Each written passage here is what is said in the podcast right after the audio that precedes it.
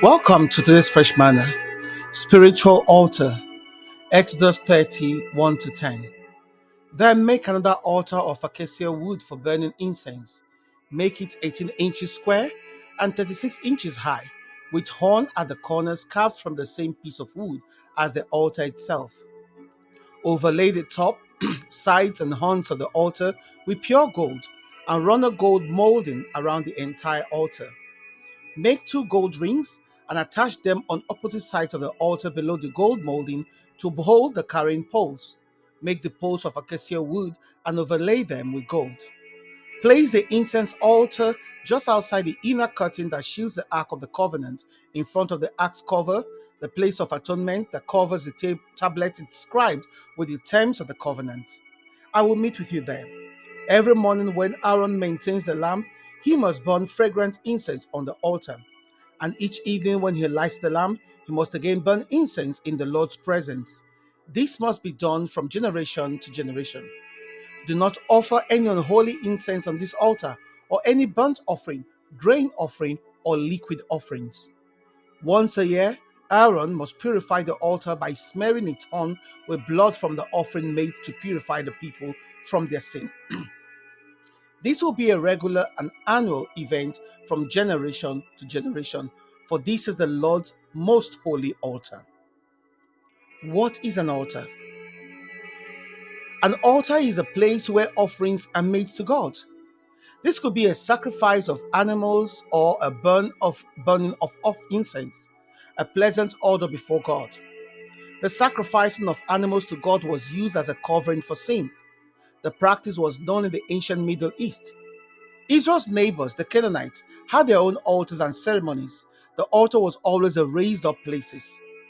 An altar is a body or a temple, as seen in 1 Corinthians 6:19, a place of sacrifice, worship, and consecration, a meeting point between human and spirit beings, a place where covenants and vows are made.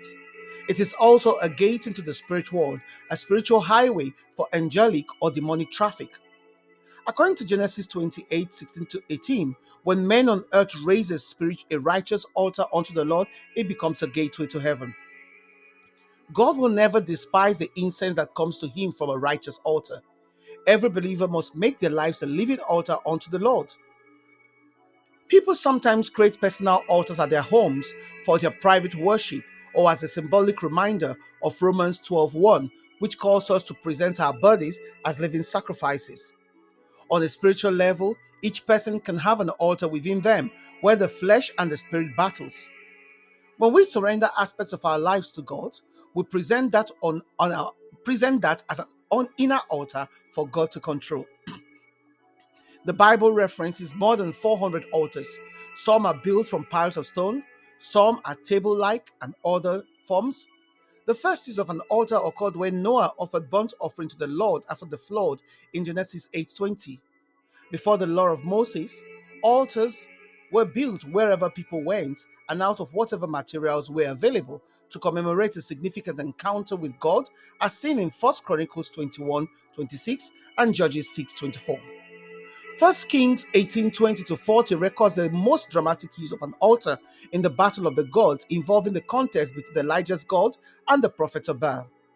Altars have the power to bless or curse, depending on the spirit invoked on the, on the altar, according to Numbers 23 1 to 30. An altar speaks for generation. We need to service our spiritual altars continually.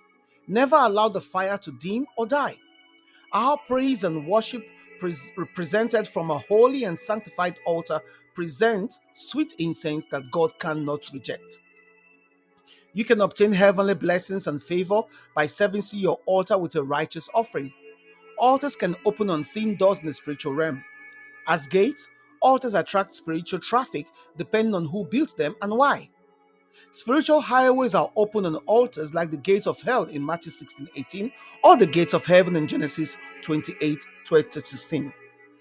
An altar is an instrument of legislation that gives us the power to bind and release captives.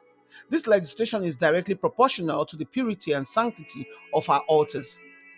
If we desire to have greater victory in our spiritual legislation, begin to raise territorial altars of prayer, praise, and declaration.